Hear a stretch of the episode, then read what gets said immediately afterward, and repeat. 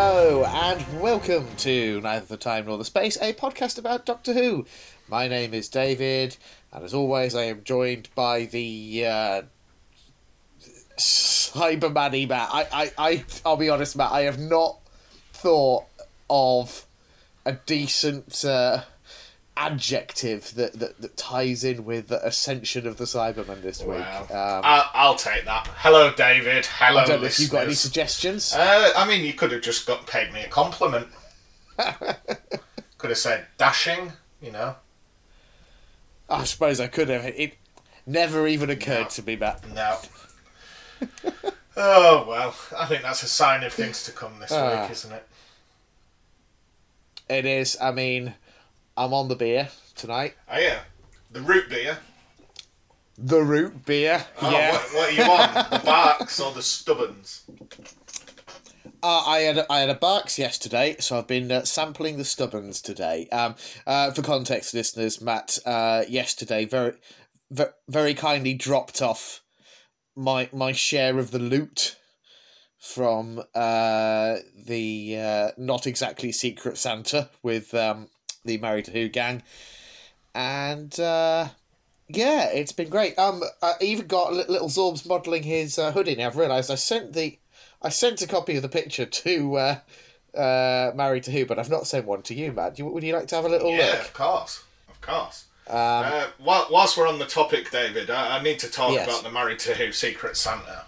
yes, go for it. Uh, this week, in one day, I listened to the entirety of the Lady Christina box set. That absolutely could not have done your health any good. No, like, I, I literally felt my brain melt out my ear. um, so, I think I'm right in saying by the time this episode comes out, this will come out on the Saturday like normal. And Yes. The preceding Wednesday will be my review. Right, okay, so this will be old news for our listeners by the time they're listening to this now. Uh, possibly. It might be the. Hold on, now. Let me think. This Wednesday coming will be my entirety of the Doctor Who Adventures video game. right, yeah, Then this episode we're recording right now comes out. okay, And then the next Wednesday is the Lady Christina one. right, okay, that I'm, makes I'm sense. absolutely So- like ploughing through my little projects at the minute, David. You are, you are. You just, uh, you, you, you- you're keeping yourself busy, Mm. which is uh, always a good thing, isn't it? Um, yeah. So does that mean we? It's not that we're pushing it back, but damaged goods. That RTD book isn't going to be the next listener pick, is it? Because I've done the Christina. you've done set listening, uh, Lady Christina. Um, I, I shall just, I I guess, have to sprinkle my thoughts in at some point about uh, that. I, I genuinely am going to give it a listen. Yeah, I, Um, like I, I'm not going to tell you what I thought about it. Yeah, that, I mean, on my list of things to talk about, Mm-hmm. I've listened to all of Lady Christina. I've finished all the video games. I've recorded two bonus pod episodes on those. Like, some people might say I've wasted my week off work, but At least, I've read five chapters of Damaged Goods as well. Yes, yeah, I'm, I'm, I'm lagging behind on that, but I've got it on my Kindle now, so no excuses. I'm really going to be knuckling down this week, and uh, we'll, we'll get that one in the bag soon as well. Um, Uh, do you want? Do you want to know my next project? sure, yeah, Uh, I've gone back through every episode we've recorded so far this year, snipped out the little A to Z segments, and I'm putting together a super like mix of them for one. So when we get to Christmas, like last year, we were like, oh, we'll take three weeks off at Christmas, but we worked so hard recording bonus episodes in the three weeks leading up to that. I, Yeah. I, I was exhausted. yeah, it was pretty intense. Right. So It might have been Don't- easier don't- just to like record on Christmas Day, quite frankly. Yeah, don't be surprised this year if the Christmas episodes are like A to F, G to M. yeah, Right? yeah. Because I've done A to F and it's already an hour and 15 minutes long. Get prepared, listeners. It's going to be low quality filler Yeah. all through Yeah. the festive season. Yeah. Um, and I'll put them together so we have one big five hour long podcast. But uh, Yeah. Uh, but uh, anyway, other than that, how's your week been? We, we haven't started there this week. uh, I guess we haven't. Um, uh, work as always. Not terribly eventful. Um, this weekend was, yeah, it was interesting. We went we went to a local-ish um, family tourist attraction, which I, I might as well name check. It was Stockeld Park, just outside Okay. Wetherby. I don't know if you're familiar with it, Matt. No, all I know about Wetherby is it's got a lovely service station. Uh, it surely does. We'll get to that, Matt. Don't you worry. Oh, good. So, Stockeld Park is. It was essentially. I mean, there was absolutely nobody there who didn't have a child under the age of eight in tow. It, which- gives you some idea of what the, how they're pitching it. You know, no one. It's not one of those places no one in their right mind would go to if they didn't have a bored um, uh, child in single digits to look after. Um, So it was like a sort of walking trail with various sort of like fiberglass statues and little adventure park areas with different themes and stuff. Um, I mean, thematically, it it was all over the shop. Like you think you think uh, Doctor Who is tonally inconsistent. This place, it's like you walk past, I don't know, a fiberglass statue of a talking bear who just sort of mumbles some kind of nonsense at you, and then. And then all of a sudden, there's like a witch's house, but it's in the shape of a witch's hat Okay. and and then you walk past a slide and it's a giant bookworm on a pile of books and then there's just like one victorian lamppost and wow. uh, yeah so it was it was completely mad um, but the grand finale was a, a hedge maze and Okay. nestled Always up for a hedge maze. yeah, and it was a good quality hedge maze. I will give it that. Like, it genuinely got really disorientated. For at first, I was like, "Ah, we're hardly having to make any choices. We're just sort of going around following the trail." And then all of a sudden, there were like three different branching directions. I was like, "Ah, right, okay then." And we did get genuinely lost. And poor little Zorbs towards the end of it was, it, his enthusiasm had been sapped by about the midpoint in the maze. But prior to that, we stumbled across an old friend. Oh, I think I know where this is going. Uh, and an image of it is on my Twitter feed. I think you retweeted it as well. Um, Yeah. There was a TARDIS in the maze, Matt. Amazing. Uh, Amazing. It, it really was. And you know what? That kind of thing really warms my cockles. Not just because I'm a, I'm a nerd and, you know, I'm easily pleased. Stick a TARDIS on something and, and, and I, I like it a good 50% more than I did prior. Um, but I really like stuff like that because it's a nice reminder that Doctor Who, like it or lump it, is part of British culture. It's just there. It's just in the ether. Like you know, no, it would be a very eccentric uh, tourist trap in America that would just randomly stick a TARDIS in and expect people to know what's going on there. Um, but just and and it you could I was like eavesdropping on comments from other families and and it was genuinely really nice everybody had something to say about the TARDIS, you know, making little jokes about it. Um, and it was it was lovely. But but overall, like if I had to summarize Stockeld Park, I would say it's got a very very big Noel's house party vibe to it. yeah. Noel, Noel Edmonds did try and make a theme park, didn't he? He did. Um, the footage of which um, is gloriously horrifying. You can you can look some up on YouTube. It is proper nightmare fuel stuff. Uh, the Mister Blobby theme park, Yeah. but um, yeah, it had that sort of vibe to it. But you know, we had a pretty good day out, and to cap it all off, on the way home, stopped off at We- Wetherby Services. Um, availed myself of um, Burger King's new plant based uh, Whopper, Okay. and I'm just gonna say it right now, uh, Matt. It knocks the McPlant into a cocked hat. Wow. Wow, You- that is big talk. You know, you know the the distracted boyfriend meme. yeah. You could definitely do one of me with um, with the McPlant and the the plant based uh, Whopper. That that bur- that for a, for a vegetarian who's not really been able to eat fast food burgers for a very long time. That one hit home hard. see, the one I I'm going to York tomorrow, Mm-hmm. and the, there is a Burger King, but it's in the train station, and I'm pretty certain it's part of some like ex-convict back to work scheme. Right. Okay. like like it, it, uh, it it's not going to do it justice. No. So I'll I'll set, save my judgment till I find a better Burger King.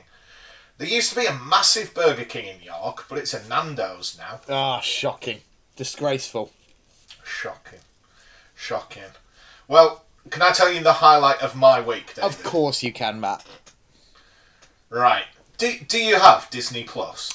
I do. Yeah. In in all the things you've watched with Little Zorbs, Mm-hmm. have you watched Encanto? I have not, but my partner has watched it with him. David, Mm-hmm. get ready to censor out some swearing Yep. because it's magic. Mm-hmm. It's absolutely class. That's been the highlight of my week. and like, I know you're not a fan, but all the songs are done by Lin Manuel Miranda. They are. But- yeah. He doesn't sing any of them, so that's like a bonus. Yeah.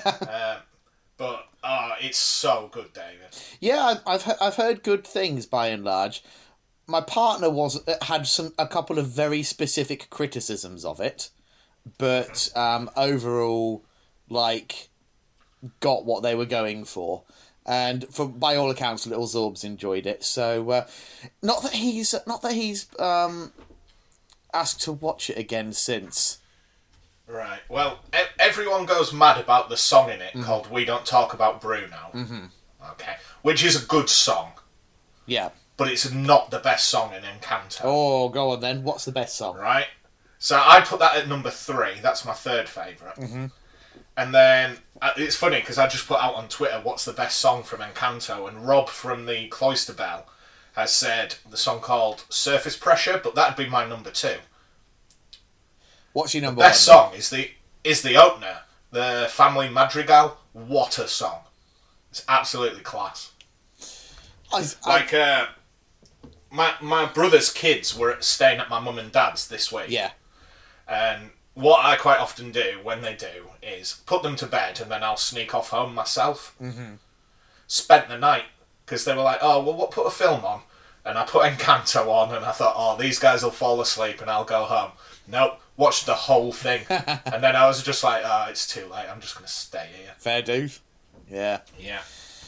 Yeah, I, I, I, I'm certainly keen to give it a watch at some point. Um, yeah, I, I, I mean, we, we don't have to relitigate my response to Hamilton, do we? Um, No. but I'm looking at booking tickets to Yeah. go to London to go watch Hamilton in the summer, David. yeah, I did watch. I did watch. Uh, what's the one with the um, little marsupial that Lin Manuel Miranda did the, the songs for as well? Do you know the one? It's on Netflix. Oh yeah, yeah, yeah. I yeah. forget what I forget what the thing is. I forget both. I was name. thinking of In the Heights, and I was like, that hasn't got marsupials in it. No, there's um, because I forget the name of what specific creature he's supposed to be. Because it's not a bush Uh, baby. It's uh, Oh, what is it? I don't know. I google. Oh, V. Is V- it V- Vivo? Vivo. Vivo is the name of the film. Yeah, because I googled uh, Netflix Lin Manuel Miranda, but it just came up with Tick Tick Boom. Ah. Don't know if you've seen Tick Tick Boom, David. I've not- Give it a watch. not even it's heard of it. absolutely brilliant as well. Gets about a bit, this bloke, doesn't he? Oh, he's everywhere. Yeah. Have you watched In the Heights? I haven't, no. No. Because, I mean, I really cannot stress this strongly enough. I have no interest in his work. Right. Well, last week, uh, the Married to Who podcast pointed out I tried to start a new feature where everyone goes to watch Friends. This week, new feature: everyone watch Encanto. All right, then. I'm making no promises, Matt. My time is precious to me. Right. David, we've done 15 minutes. Shall we start the pod properly? I, I feel like we probably ought to get get the engine running a bit. Um, I, I mean, I'm not overly worried. Let's be honest. We're not going to have a lot to say about Ascension of the Cybermen this week. are we? Uh, I won't lie, I've written very few notes for it. yeah. Um, but anyway, um, we'll get to that when we get to that. Um, where do you What are want we to? doing? A to Z on news. Up to you, Matt. Up to you. Should we do A to Z? I don't know why I said A to Z. That was for our American listeners. Yeah. Enjoy that, listeners. Right. Um, so we're up to G this week. we are. G. We are. Yep. Uh, shall we just jump straight in? Uh, yeah, sure. Um, you you tend to go first, so I'll I'll, uh, I'll let you crack on. Do you want some episodes? Go for it. Do you want to rate them good or bad like you did last week? Because I really enjoyed that. Oh yeah, sure. All right then. Right. Gridlock. Good, but not as good as some people say it is. Do you know what? When we got to that, people were telling me it was like a seminal episode. It's not, is it? It's it's, I mean, it's, solid. it's nice at the end Yeah. where they all like the sun comes out, but it's, It's alright. isn't it's I I think it's one of those ones where like if you are just super into what RTD does with Doctor Who, it's a very RTD story. So you know, mileage may vary there. Uh, what about Girl Who Waited? Uh, good episode. What about God Complex? Very good episode. I'm certain I say this every time we talk about Yeah. God Complex. What is that episode? I can never remember. Um, Minotaur in a hotel. Everybody's That's going nuts. what about Ghost Monument? I I still enjoy that one. It's It it's was got its flaws, but it's it's um. It, it, people, people, some people really down on it, but I, I, I think it's solid. Uh, do you want some monsters? Sure. Great Intelligence. Ah, yeah, good one. And then I've put Guardians, White and Black. Haha, nice. Yeah. Uh, then I've also put the Gelth. Moving on. um, shall we do Companions? Yep. I've gone for Graham O'Brien. Yep. Funnily enough, Graham was this week's uh, ban word, but nobody said it. Ah, I thought a lot of people were going to say it. yeah. I should have picked a more obvious word that literally everyone said, but we'll come to that. Mm-hmm. What about Grace Holloway, the Eighth Doctor's companion? Yeah, sure. I guess. All right. She, well, it's just she only gets the one one story. She doesn't get to make enough of an impression. I don't think. But what a story. W what what a straight down the middle five out of ten story. You've really upset me there, David. uh, then I've gone for actors. I've gone for Karen Gillan yeah, sure. and Mandip Gill. Yep. But my submission this week, David, Yep. it's an episode. You might have noticed I missed one out. I, I was thinking about it, so I think I know what you're going to say. I'm going to go for Girl in the Fireplace. Yeah. Yeah. What? What a cracking story. Is that's? I'm presuming that is the at the very least still in your top ten. Yeah, like I just remember that as being one of the very first like good stories. Yeah, it was one of the ones. Is that it I think- series two or three? series two because you got Rose and Mickey on board the ship. That's right. I just remember like it was just like a touch above other stories around it. I mean, what you got going on there is, um, you've got Moffat firing on all cylinders, doing his Moffat stuff. Tennant really in the swing of it by that episode, you know, because this is what is like fifth, sixth story, something like that.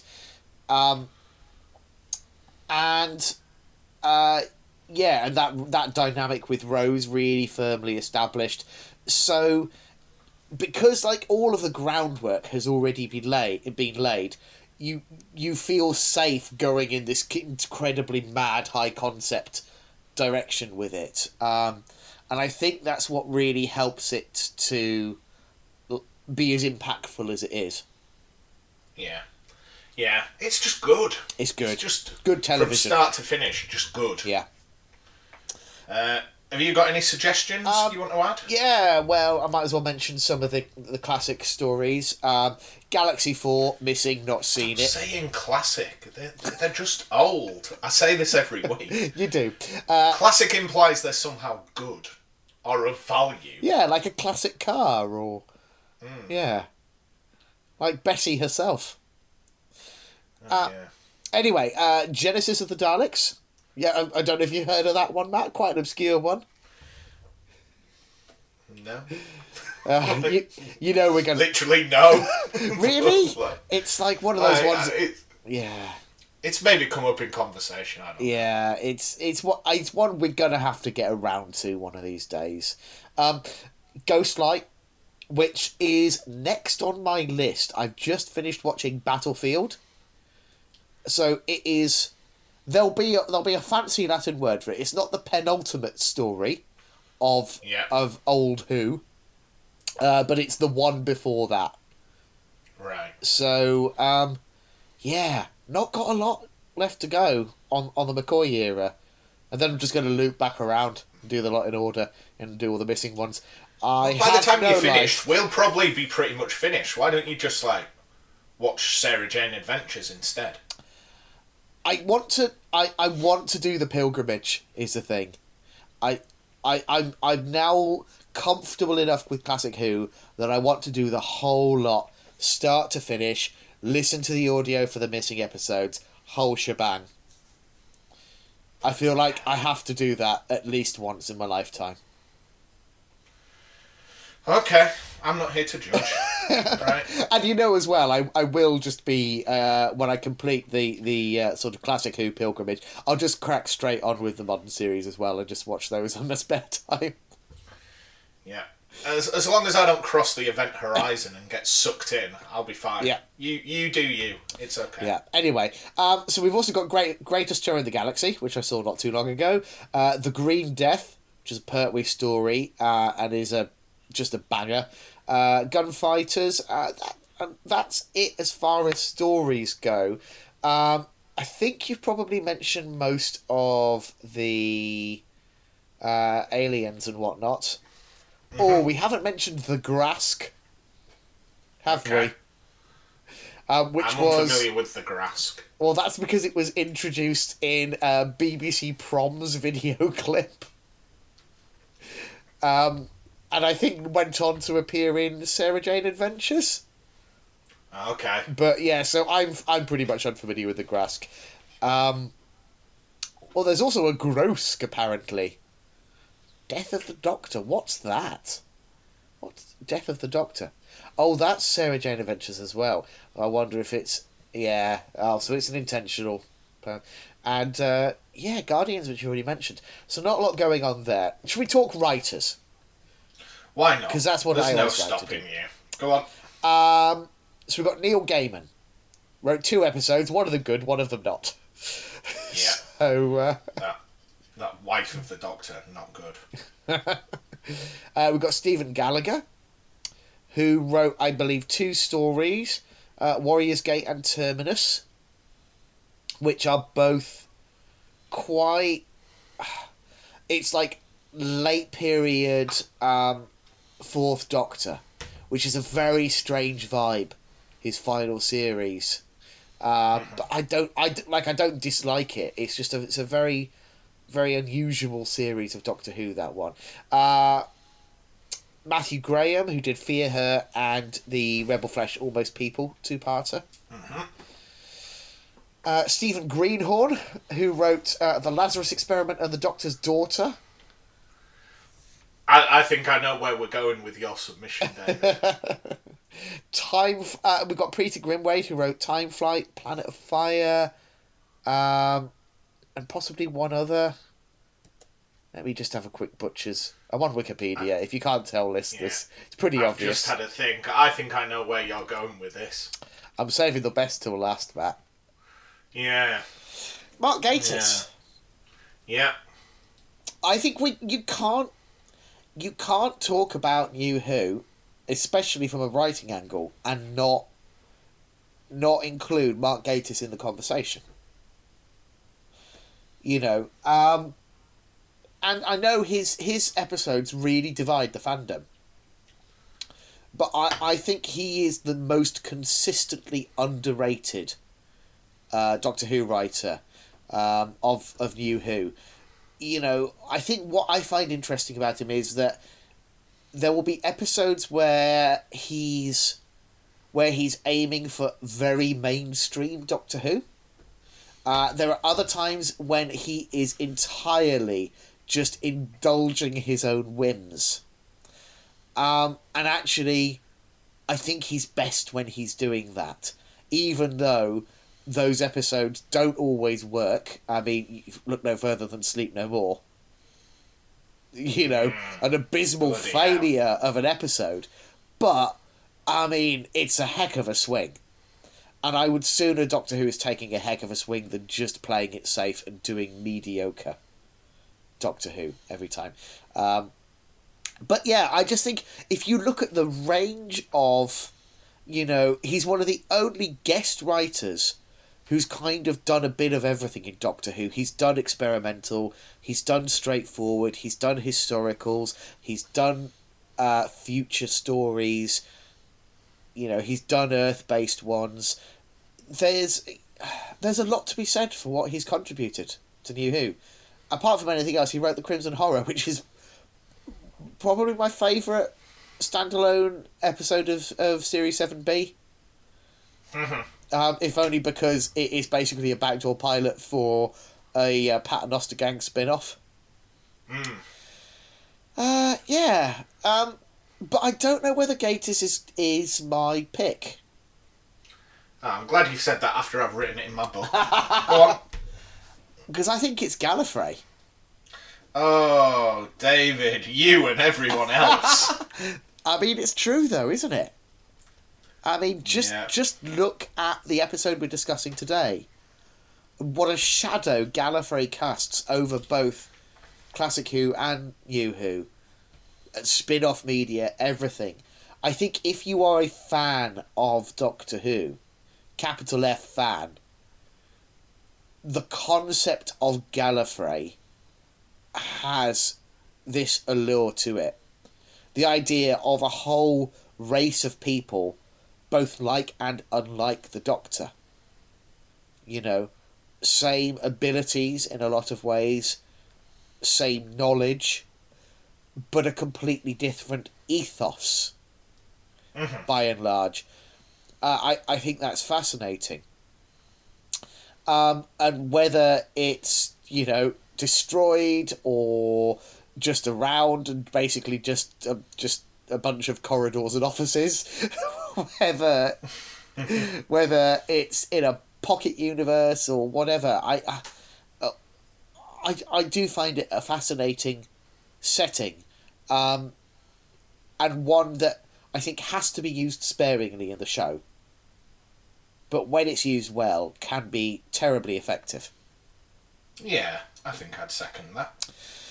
So, what about you, Matt? What's what would your pick be? Uh, I've already said, David, it's Girl in the Fireplace. Thanks for listening. Of course, sorry, sorry, it's late on a It's fine. Sunday. It's fine.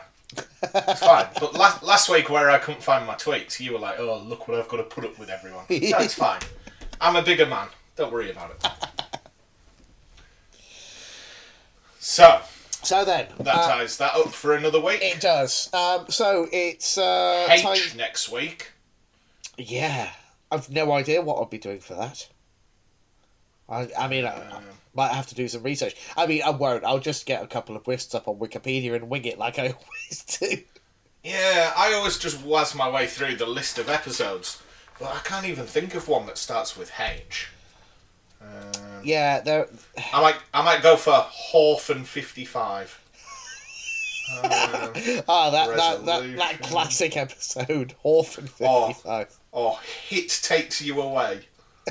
uh, no, just flicking through my book. There aren't any that start with H. I'll work some out. We'll get there. We'll get there. Right, is it time for the news? I think it is. Um, I'm just booting up searchwise.net now. Well, while, whilst you do, David, we've Yeah. got to do a uh, apology, a correction and cancellation, as it were. All right, okay. because last week we announced David Schwimmer as the 14th Doctor. And I feel we jumped the gun a little bit there. Right. Because I, have you seen the news Uh, I've, this week? I've not. They, they've announced the 14th Doctor. So it's not. It, it, it, it's not David Schwimmer, is what you're telling me. No, it's Andy Serkis doing full motion cap as William Hartnell. Oh, know, like- right. You know, like he did for Planet of the Apes? Yeah. Yeah, it's that, but the reanimated corpse of William Hartnell. Yeah. Uh, well, you know what? I, for the 60th anniversary, I can't think of anything more respectful. Yeah, exactly. Just Serkis running around in his pajamas Um, with like little dots on them. Well, you know what? Actually, what would what would really make it perfect, if they can. I don't know whether it'll depend on availability and stuff. What I would really love is mo- motion capture William Hartnell. And for the companion, because bear in mind, this is the 60th anniversary. We're celebrating the entire legacy of Doctor Who here. Um, if we can have the Cyber Brig, yeah.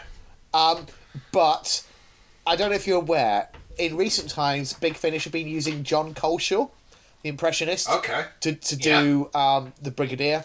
You know, he does a he does a pretty good Nicholas Courtney, so it's you know it's a good impression. Um, so ideally, if they could like have him voicing the Cyber Brig and just like put a Cyberman effect on it, um, that I think would be the most respectful possible. What, what if we get Andy Serkis Yeah, to motion cap as Caesar the chimp from Planet of the Apes playing William Hartnell? so it's just a chimpanzee in a white wig. if they can clear the rights, then you know that would be ideal. Yeah. Yeah, Yeah. yeah. That'd be brilliant. Fantastic. Well, I'm looking forward to that, Matt.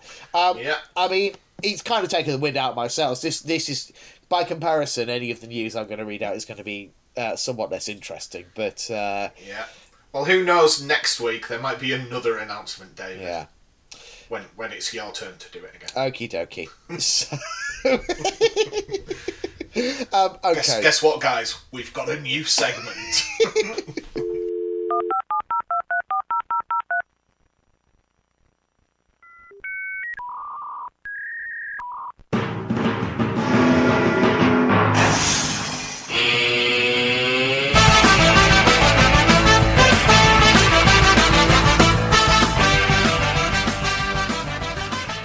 So, uh, Bleeding Cool are going with Jodie Whittaker just photobombed Doctor Who cosplayers at uh, LSCC.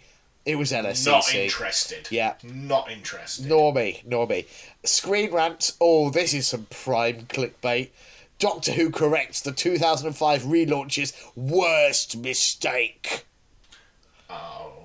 I, I wonder what the mistake is. I mean, I'll tell you for now. Bringing the show back. Going by um, the thumbnail, it's definitely a big finish thing. Okay. So- Okay. You know, it's it, the, the, whatever they claim the worst mistake is. It's not a mistake, nor was it bad. Um, Surely the biggest mistake was in the casting meeting where RTD said, guys, what about John Barrowman?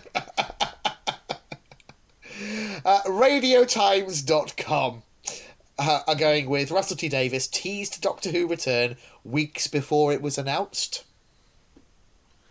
I mean, it'll probably just be some cryptic thing on Instagram or something. yeah, and that that's pretty much the whole story in the headline, isn't it? Oh, Slash Film are just going with five actors we'd love to see play the 14th Doctor on Doctor Who. Now, this is moot because we, we we know who, who the 14th Doctor is now. Um, but shall, do you want to have a butcher's at this? Yeah, absolutely. If it has Okay. David Schwimmer or Andy Serkis on this list, Let's see. I'm skipping all of the preamble. We're just going to go straight in with the names. Tilda Swinton. uh, yes, but no. I'd say yes for a couple of series, but she is too famous and she would not do it. So pointless even thinking about it. Plus, I think if I, I think it invites comparisons to Jodie Whittaker, and people will just keep banging that drum. Potentially. I mean, I think she would play it very differently. No, I know, but everyone would be like, "Look, this is how you do it properly." Yeah, I yeah, I, I could do without that. Um, this is one that's gonna that gets comes up a lot and re- rankles with me. Uh, Jo Martin. Okay, yeah, yeah, yeah. I mean, the thing is though, she already is an incarnation of the Doctor. Yeah. It, I mean, by all means, give me a miniseries with Jo Martin. If the, the BBC aren't going to do it, I you know I will be first in the queue for whatever Big Finish do with her. But um, it, the idea of it kind of it, I think it would kind of undercut what we've already established with the fugitive Doctor. To suddenly be like, oh, I'm just going to regenerate into you now. Plus, I'd be annoyed if that got announced before we've caught up. Yeah. Like, like I kind of like what I've seen of Jo Martin so far, but I also like the mystery of not really knowing who or what her incarnation of the Doctor is. Yeah, yeah. Uh, so I think that mystery needs to be preserved to some extent, and it needs to be separate to the continuation. Mhm. Uh, next, we've got Tobias Menzies. Uh, oh yeah, yeah, yeah, yeah. I know who he is. He's out of Game of Thrones, isn't Yeah, and uh, the Crown apparently plays Prince Philip on the Crown. Yes, that's right. Yeah. Um, I mean, no, No. posh white man. We we don't need that Yeah. right now.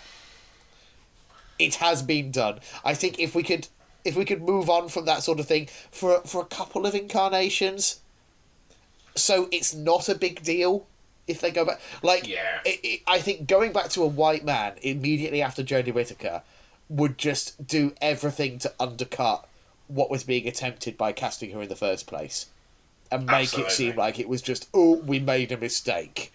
Um, so I, I would not be happy with that. And we got another one here, Michael Sheen.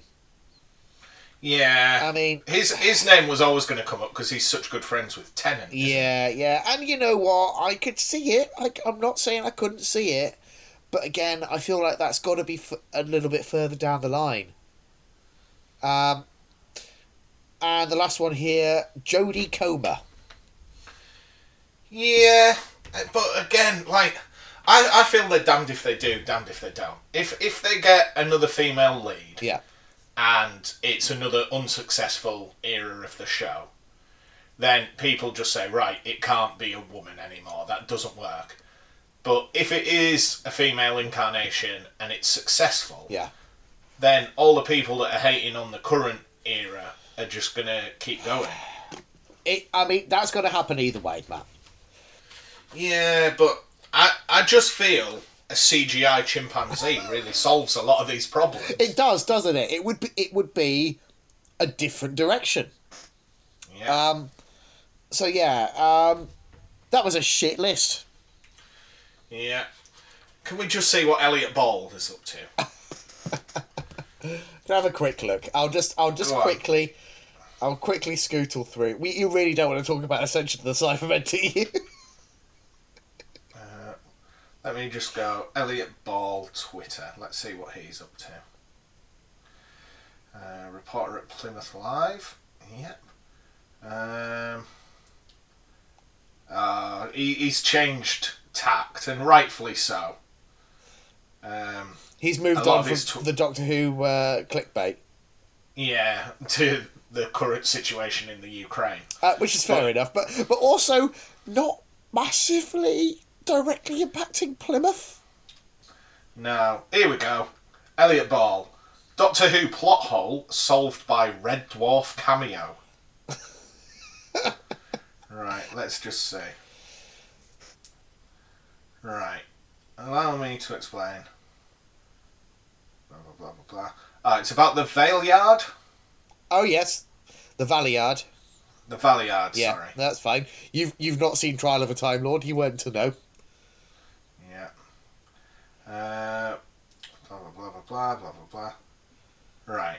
It's widely accepted that the introduction of the War Doctor, the Day of the Doctor, that the 11th Doctor is actually the 12th incarnation. Yep. Yeah. Thus making the next regeneration after him the Vale, Valeyard. No, Of course, they're wrong straight away. But okay, carry on. right. Uh, As discussed, this relatively large plot hole was actually filled in a 1992 episode of Red Dwarf called Demons and Angels. In this adventure, uh, they make a device that inadvertently splits the ship and everything on it into good and evil half. And it just so happens that during this episode, the TARDIS can be seen parked in the landing bay of Red Dwarf. Do you know what? There's a picture, you can see it. Oh. So, so let's say the eleventh Doctor was wandering the corridors of the mining ship. As the device went off, he could have been cloned into his evil form, making the next regeneration of the evil Doctor, the Valeyard. Yeah, um, yeah, okay. Sure. Uh, the thing about that, right, Matt, is um, one, it's it's grasping at straws. Um, two, I believe the line about when the the identity of the Valeyard is revealed. Uh, apologies, by the way, everyone. This is you know spoilers for um, the Trial of a Time Lord. Basically, Matt, there is an evil version of the Doctor in it called Yeah. the Valeyard, and he claims he is, is sort of splintered off somewhere between the Doctor's. Um, and does he say um, twelfth and final incarnations? Something like that. So it could be anywhere. You know, and we now know that the Doctor could, you know, potentially keep regenerating forever. So it's not a plot hole. It doesn't need fixing. It's fine. Also, it's Doctor Who. None of the canon makes sense. There is no canon. Right, well, I'll let you explain that to Elliot Ball. I will, yeah, uh, happily. Happily. Do you think if I emailed him, he would do an interview? I don't know. Do you think he's aware of his celebrity status within the hallowed halls of our pod? I mean, I, I think I think he must be aware that his uh, his his clickbait articles are starting to do the rounds, but at the end of the day, he's paid to do a job, isn't he? Yeah. Yeah, do you think he Don't blame begrudgingly writes about Doctor Who every day? No, I think he probably is a massive Doctor Who nerd, and his and his bosses are happy for him to let him crack on with it because it's getting clicks. Right. Any other news this week? Um, I'm quite tired. Is that Yeah. news? Yeah, there's no lovely segues this week. It's just like, right, are we moving on? I think we'd better. Right. Uh, do you want some listener tweets? Uh, yeah, go on then. Let's have a few. Alright, just let me open them up. Um, you can sing us a little song whilst I'm doing it if you want, David. I don't want. Right, here we go. So, quite a few messages this week. Do you want to say hello to the Who Can Convince You podcast, David? Hello, Who Can Convince You podcast. Right, I'm going to try reading this, but I'm worried I'm going to do a big root beer burp halfway through, David. So, Good luck. go. So, they say, it's good but boring. It's difficult to rate this one because I think it requires the next episode to make it work. Mm-hmm. But then, once you've watched the next episode, you still don't need this one. Still, it looks great, and the dialogue is a bit clunky, and I'm not too keen on the lone Cyberman. But G stands for Great Intelligence. Nice. Yeah. Would you be happy for Right. a great intelligence reappearance at some point, Matt? Uh, don't really care, to be honest. I'm kind of done with all the monsters we've seen so far. Even the famous ones. Like, I don't really care for the Cybermen. I don't really care for the Daleks. Weeping Angels, neither here nor there. I'm just sort of done. Yeah. Like, they've run out of ideas, because every time they invite something new to the show, it's always rubbish. I don't know. There've been some good ones.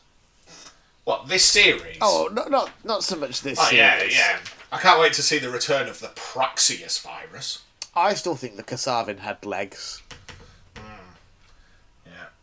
And, you know, come on, we were just saying the other day, um, those Eternal guys um, from Oh, yeah, they're not bad. they would they were wasted as Yeah. one offs. Yeah. Give me the Pting or give me death. Now that's Right, a next- t-shirt. Next up, it's James, son of Nicholas Courtney. Say hello, David. Hello, James, son of Nicholas Courtney. Uh, James says, It reminds me a lot of the Battle of Rotten Tomatoes. It's dull, grey, and takes itself too seriously. Only advantage is it doesn't have Tim Shaw in it. The timeless child, you might say. I don't really get that. Uh, the flying Cyberheads were great, and the Master and Cybermen together. How original. And he says, G is for Gary. Um, oh, what's that a reference to? I don't know. Gary. I don't know. What? Maybe when James listens to this, he can send us a clarification of what Gary is. And then next week we're doing H, so we won't read it out, but it'll just be for us. Yes, that would be ideal. Thanks. right. Now, the next one, David, I'm going to read the name, then I'm going to say, say hello, David, and you do that, okay? Okay. Because it's BT Flippity Gigged, and we've kind of been a bit sloppy recently on this one. Mm-hmm. Right, so David, the next email comes from BT Flippity Gigged. Please say hello. Hello.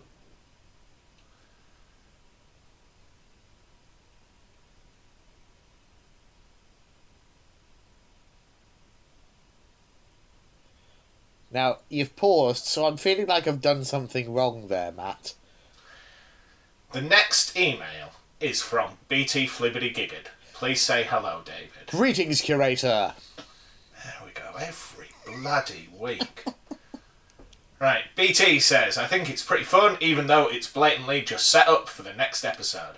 I remember really liking the random Irish guy story for some reason, even though it has nothing to do with the rest of this episode. And unsurprisingly, G is for Gallifrey. Yeah.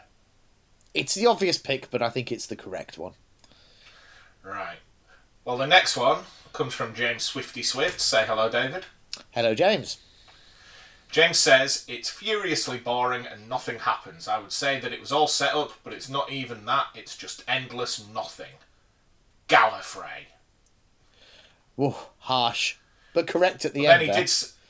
He did send a follow up saying, "I've been thinking about my thoughts on it a lot. I think I was a bit harsh. I really want to like it, but I just find myself getting bored.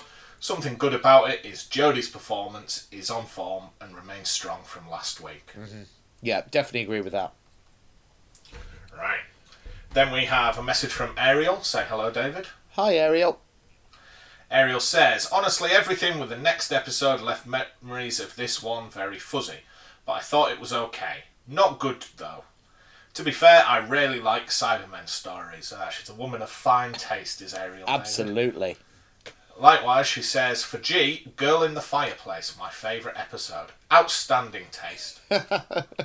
Top quality tweet.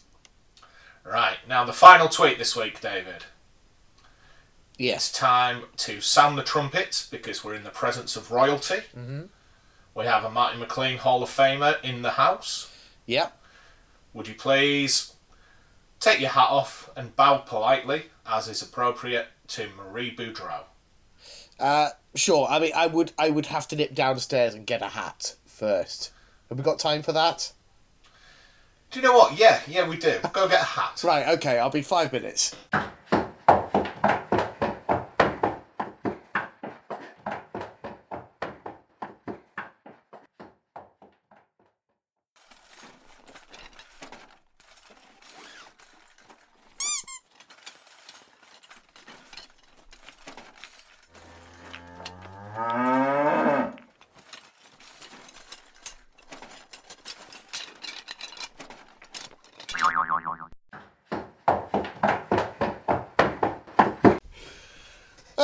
Right. Okay then. Um. So you got a hat? I've got a hat. Right. I'll just Take it off.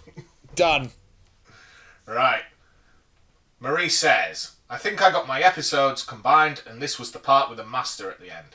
That would be my bad. In fact, I think my binge had a lot of these tied together because it was such a great ongoing story which I missed from Moffat's run. I enjoyed the story and that's all I'll say. And G is for Gallifrey. Yep. Predict. I- I'm starting to see how predictable I was with Yeah. uh, that, but you know, I, I think I, I explained my uh, reasons reasonably well. Yeah, whole lot of G for Gallifrey. Yes. Right, that's that bit done. Should we just do the episode? Uh, we might as well, Matt. Uh, what did you think of this boring episode of Doctor Who? Sorry, I've jumped the gun, David. I've just got a tiny bit of paperwork. Oh, yes, go for do. it. Yeah. Sorry, sorry. Lone Cyberman. I'm going to put a uh, tick next to that. Mm-hmm. Uh, sorry, David. Do you mind not eavesdropping? I'm just Sorry. doing some personal paperwork. Of course. Uh, Gallifrey and the Master. I'm going to put a question mark next to that one because it's sort of yes, sort of no. Fugitive Doctor, bit cross. Everything is a lie. Probably just put a question next to that as well. Don't really know where we're going with that. Right, sorry, David. Sorry about that. That's all right, Matt. I- Isn't it weird that I always forget to do my personal admin until we're about to review the episode? It is odd, isn't it? Um, Yeah. Hopefully next week will be the last week I ever have to do that. Yes, indeed. Um, okie doke. So, Matt, what did you think of this boring episode of Doctor Who? Um, it was okay. I know you shouted at me last week when I said it was okay, Yeah. but I, No, this one really is just okay. yeah, it's like a a false start. Like last week, we basically had our Utopia episode. Yeah. And then this week, we get a second Utopia episode. Yeah, it takes all of that like rush of adrenaline and um uh like here we go vibes from the end of Villa Diodati and then pretty much gives us a, an episode of everyone running about in different groups with a bunch of boring humans we've not met before. And grafted onto that, we've got what for the most part feels like just some random scenes from an ITV Sunday night drama about an Irish policeman. I tell you what, an underrated TV theme song Uh-huh. is Heartbeat, and that's what this reminded me of. Yeah, yeah. Um, which, all, all of which is to say, it's not bad. It is demonstrably not bad, but it feels like just you, you know a full episode of just setup. Yeah, like every every scene ended, and I just kind of nodded my head and went, "Okay, okay." Yeah, yeah. All right. Maybe this will Yeah, pay like- off at some point. Yeah, like I never got more excited than just, "Oh, okay, Yeah. okay." And bless them, they try with the action stuff near the start, uh, but it's no, it it, it it's it it just doesn't it doesn't sustain that sense of momentum that that we got from last week, and that's disappointing. But I don't think it's terrible, and I think it does at least give us one great big new question mark um, Yeah, which will well, yeah, we'll we'll dig into the it when when we get there. yeah. So, Ascension of the Cyberman, Mm-hmm. episode nine of season twelve. Yeah, We've nearly got one series to go, David. I know it's mad, isn't it? I can't wait. I can't wait. so this is from the 23rd of February 2020. Yeah, It's written by Chris Chibnall and directed by Jamie Magnus Stone. yeah, And here we go. So we get a little opening where it says, That which is dead can live again in the hands of a believer. yeah, Now, I'm I was pretty certain that just meant Gallifrey. Mm-hmm. You know, Gallifrey's dead, but the Doctor's going to save it. She's the believer. yeah. Uh, I mean, it could be read that way. It could also very much be read as a sort of a personal creed from Ashad. This is obviously with it's Ashad talking. I really like that opening with the evil monologue and the way it zooms in on that floating Cyberman head Yeah, and goes into the titles. That was nice. yeah, Yeah, yeah. Something a bit different. definitely. Um, so we've built up all this tension. We're excited to see where it goes, and it's just an old-fashioned man on a bike yeah. who finds a baby, Yeah. takes it home, and says, "I'll look after it till its parents are found." Yeah. Doing the old Sarah Jane Smith: Yeah. find a baby, keep a baby. And Find a boy in a factory, keep a boy in a factory. Yeah. Um, I, I do want to say a few things here, though. One, I really do like that it has such a distinct, different tone, this plot thread, through this episode. Uh, it really does feel like you're almost channel hopping, um, which I think is quite an interesting move.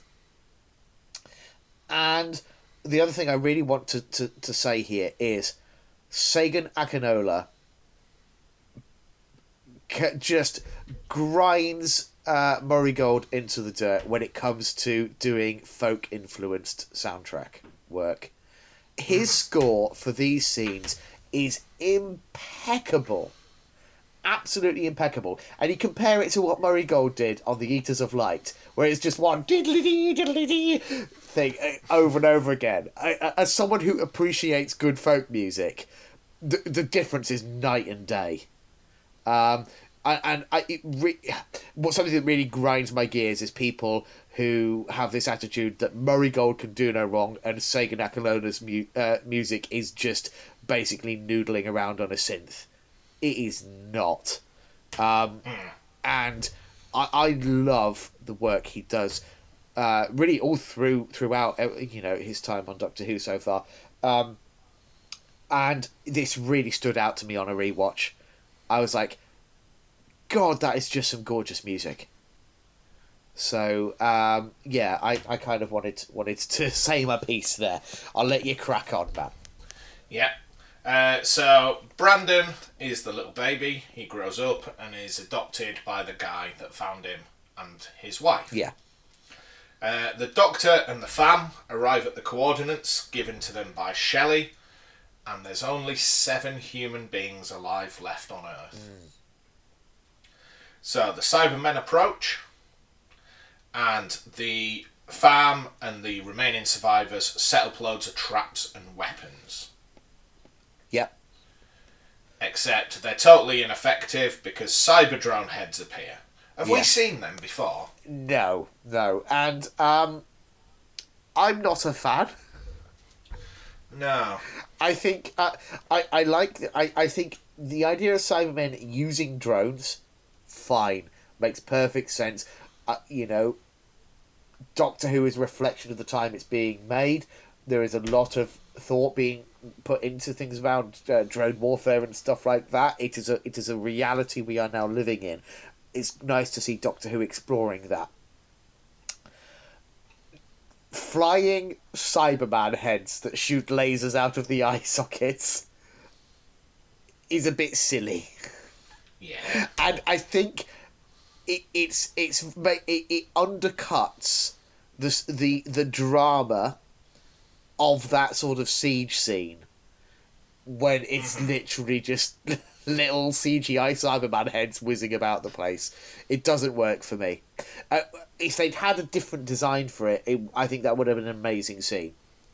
Yeah. Um, but yeah, Yeah. Uh, so some of the survivors get blasted. In fact, what I wanted to ask, when you said that you didn't like the cyber drones, do you prefer them or the cyber shades? Oh, good question. Uh, cyber drone, but only by a hair. Right. Right. Um, so some of the survivors get blasted, and the doctor orders all of them to their ship. All of the fam's equipment is destroyed, and the doctor orders the fam away as Ashad arrives. Yeah. So I don't know. It's kind of like the doctor might have misjudged this one a little bit. Yeah, and and you know Jodie Jodie Whittaker's performance, I think, sells that really well. That she's like, she is stressed in this story. She is on the back foot. She's annoyed with herself, um, and uh, it, that's great. Like, I, I, I love it when the doctor's on the back foot. I love it when they're having to recalculate or realizing they've made an error. Um, because it's, you know, that's good drama, isn't it? So the doctor then runs to make a diversion, hoping that the humans can escape, but Ryan is left behind. Yeah. Okay, there's a couple of other survivors too, but the humans evacuate away from this planet, leaving Ryan, the doctor, and a couple of other survivors. Yeah. Okay, uh, of those two survivors, uh, Ashad kills one of them, Yeah. but lets the remaining one escape and says, "Go tell everyone about the power of the Cybermen." So one person remains to spread the fear. Yeah. Uh, but whilst Ashad's doing this, uh, the Doctor just steals his ship. Yeah. Nice. Yeah.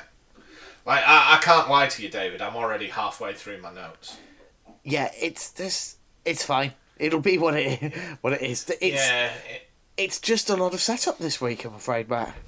yeah. Uh, so back with old Brandon, Brendan. Yeah. Uh, he applies to be a police officer because he wants to make a difference. Ah. Uh, we find out that the humans are trying to escape to a boundary where Cybermen can't follow. And as they're doing so, it appears their ship is under attack. Yes. Okay. Uh, Ashad transmits a message to the doctor. Uh, says, Look, I was a willing recruit. It's not that I don't have emotions, it's that my emotions are fully in line with the Cybermen ideals, Yeah. which is makes him a bit scarier. Yeah. I, I mean, I, how are you feeling about Ashad at this point as a villain? Like, are you Um, still in, on board? Yeah, but like we we've already seen the cyber controller. We've already seen the big giant Cyberman in London. Yeah. You know, like just You have to have some kind of hierarchy or something with the Cybermen, because otherwise it is just a load of robots stomping about the place.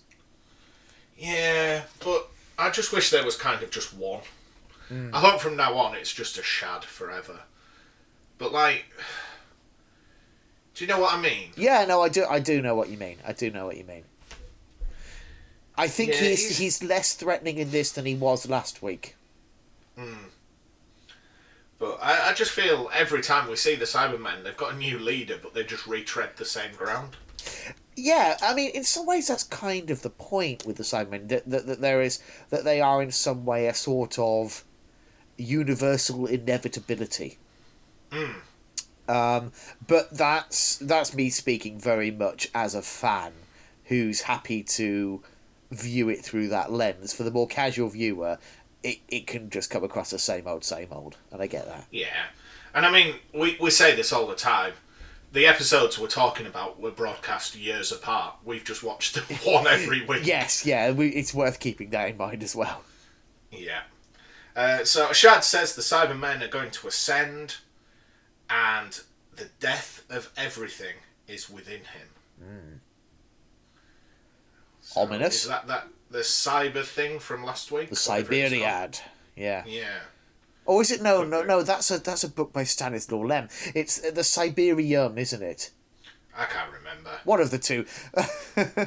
It's, it's all pish posh to me, David. yeah. Right. Our friend Brendan gets shot off a cliff, but survives. Ooh. And there seems to be something boarding the human ship. But in space, it's just loads of dead Cybermen. I, Good visual. Yes, it is. It is really like that. Uh, on board, Yaz and Graham want to use energy from some of the dead ships around them in space to boost their ship. Yeah. but that means they would have to use life support, which means you know evacuating oxygen and potentially causing more problems than they solve. I thought we were going to get it like when Capaldi went blind. Yeah. Um, that would have been interesting. But instead, we get them just like doing the flukiest, um, like million to one shot in Yeah. space imaginable. Like, I just could they not have just CGI'd that hole a bit bigger, so it looked Yeah. like less of less like just oh, you know, if they'd got uh, the calculations just a smidge out, they would have just been smashing into the side of that giant battle cruiser. Um, yeah, it kind of takes me out of it that moment. Um, let's pause for a second, Matt, because we are rattling through things, and I understand because there isn't a lot to talk about. But what are you thinking about the the remaining survivors we've got here? We you know we've got two groups. We've got the ones with Graham and Yaz, and we've got the the kid with uh, the Doctor and Ryan. I, I, I just thought these these characters are absolutely inconsequential and probably all going to die, and then it'll just turn out that there's like, uh, you know, people elsewhere, and it'll be Yeah. fine. I mean, they're not helped, I think, by the fact that Chibnall really has this thing for just weirdly unforgettable. Uh, uh, sorry, weirdly forgettable, like alien sounding names. Mhm. They've all got really dumb, strange names Yeah, that make it very hard to glom onto them. The poor actors are doing their best. Like, there's one of them who literally gets as much character development as one of the seven dwarfs. He's literally his thing is he's grumpy and pessimistic, yeah, and Yeah. that is it. You've got the bossy lady, whose thing is that she's a bossy lady, I guess. Um, and I think there's another one with them, isn't it? Isn't there a younger lady as well? Like a I think so. I, Yeah. I can't lie, David. I watched this midweek and I've forgotten all about it ever since. yeah. I mean, but this is the thing, and I and I, and I, I really, I kind of just wanted to make this point that th- I think one of the biggest flaws of this episode is that it doesn't give us the time or resources to care about these people. Hmm. We are told they are the last survivors of humanity this side of the galaxy. Yeah, if that, if they're the last survivors of humanity, let it die, man. Just, just let, just let it go. I wasn't going to be quite that brutal, but I was like, we should feel like like they represent us hmm. in some way. Our hopes should be pinned upon them because they are the last But- hope of humanity. But instead, they're just some slightly annoying people. Yeah, it really made me uh, empathise with the Shad. I was like, I, I see where he's coming from. I get it. Yeah, they could all do with an upgrade. Because what they've got going on currently is not working out. And the other thing I wanted to mention with with the kid, uh, with the doctor and Ryan, it did slightly piss me off that the doctor is halfway through hot wiring Ashad's ship, and then he just barges her out of the way and says, "Oh no, I can do it better than you," and like steals a cool moment from the doctor. And, and, and are we meant to think like, oh, oh, this this kid's cool? And we're just like, no, she was she was already doing it. Like we've just seen the Doctor screwing up um, uh, i- i- with the devices uh, that she'd set up to try and stop the Cybermen. Let her have this, Chris Chibnall. Give the Doctor a moment to re-establish that she's cool and good in a crisis hmm. instead of giving it to some random kid in the hope that it'll make us like him more. Yeah, totally agree. Yeah. Totally agree. Right. The Doctor sends a transmission to Ko Sharmus. That's where the boundary is. That's where they can escape to if they're going to get away from the Cybermen. Yeah. Uh, whilst they're doing that, Graham and Yaz, as we've said, land on another ship, and their ship is now a war carrier. Yeah. I'll tell you what. What is it carrying? Graham must be a dab hand at air hockey. Just he just slots it in beautifully, doesn't he? yeah. Yeah. It'd be like his one talent in life. And like as well, when they get off that ship, it's not smoking and sparking. It's No. not slightly wonky. It's just it's neatly landed right in the middle of that carrier. yeah. Perfect. Oh, it's oh, it, it's it's one of those things where it's like it's TV, let it go, but it that really winds me up every time I No, watch it. I'm with you on that one. So the war carrier is carrying troops, Yeah, and the doctor goes to Ko Sharmus, but Ko Sharmus is a person, David, not a place. aha, yes, And it's not just any old person. It, It's it's not. Barristan Selmy from Game of Thrones. It is. He's popped in. That's nice. Yeah. It's, it's a while since we've had He's a Game Grandad of Thrones Joe. person. Grandad Joe from Derry Girls. I don't know if you've ever watched Derry Girls, Uh, David. not yet on my to-do list. Uh, I just finished watching it again today. It's Yeah. really good. Yeah, I've, I hear Uh, good I- things. I can't remember the actor's name. Uh, blah blah blah blah. blah Uh, I mean, blah, blah, blah. Ian McKin. I can't say this. McElhinney. Uh, yeah, sure. Yeah. Um, I mean, he's always going to be Barristan Selmy to me. Yeah. Yeah. And uh, yeah, it's nice to see him. He seems jolly. He's got he's got a touch of Father Christmas about him, like Yeah. battle worn Father Christmas. Yeah. But he's also a really creepy, weird hermit here. Yeah, I mean, again, like like Father Christmas. yeah. Yeah. So you can't believe there's only three humans remaining. Yeah, Uh, Ashad boards the war carrier, Mm-hmm. and we cannot take this ship to the boundary as there's now Cybermen on board.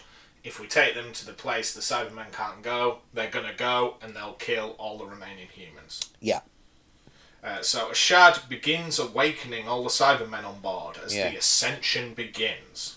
yes, Uh, the Doctor opens the boundary. Yep. And we flash back to Brendan, who's retiring. But as he does, he has his memory wiped. yeah. And it's not just anyone wiping. I don't know if you picked up, but it's it's the man who found him as a baby, and the um the Police the police officer chief. that interviewed him when he was first applying. So they ha- they cl- apparently haven't aged at all. No, no. Uh, yeah, and it's pretty horrific because all the Brendan stuff's been like really nice up until then. Yeah, well, that's the thing. It's it's had this sort of like twee Sunday night drama vibe, and then all of a sudden it's like comes screaming back in with some horrible, uh, screwy sci-fi. Um, yeah, I, I really like it. Yeah. Uh, so, all the Cybermen awake. Yaz finally talks to the Doctor because they've been separate for most of the episode. And as the boundary opens, we see it leads to Gallifrey. Yeah, And not just that, the Master pops out. yeah, yeah. Good to see him back. Yeah. And he says, Be afraid, everything is about to change forever. Yeah, and he doesn't just pop out, but like he is. He is like a cartoon character at that Yeah. point. He's just like, He, he falls to the ground like the opening of uh, Mr. Bean. Yeah. Um, I but I love it. You know, I mean, God, this this episode could have done with a bit of that energy. You know, before the final moments. I feel like, um, but yeah, I mean, he was obviously coming back, wasn't he? Yeah. There's absolutely no point pretending otherwise. Yeah. But the big question is, how does it all tie together? Um, Like, he's here now. yeah. Gallifrey's wrecked. Yep. The Cybermen are doing whatever they want. Yep, You know, somewhere there's another version of the Doctor just rocking about. yep. Barristan Selby's here. Yeah. and um, somewhere there out there, there's a policeman in Ireland getting his mind wiped. Yeah. Have you got any any theories going into next week? No, because it'll end up being something absolutely mental that I can't ever predict. Um, What if that that policeman is the fourteenth incarnation of the Doctor, David. Well, you know know. it's been hiding in plain sight this whole time? yeah. Yeah, he's just an Irish policeman. Well, what if I tell you, Matt, that next week we are going to be watching The Timeless Children. Children. Children. Plural. it's just what? oh my! It's never never simple with this bloody show, is it? It's not. It's not. No. Great. Can't wait. Yeah. Looking forward to it already. I can feel your enthusiasm just radiating off you, Matt. Yeah. Yeah. Um, so yeah, join us, listeners, uh, next week when we will be discussing the timeless children. But until then, as always, thank you ever so much for listening. Until next time, cheerio. Bye now.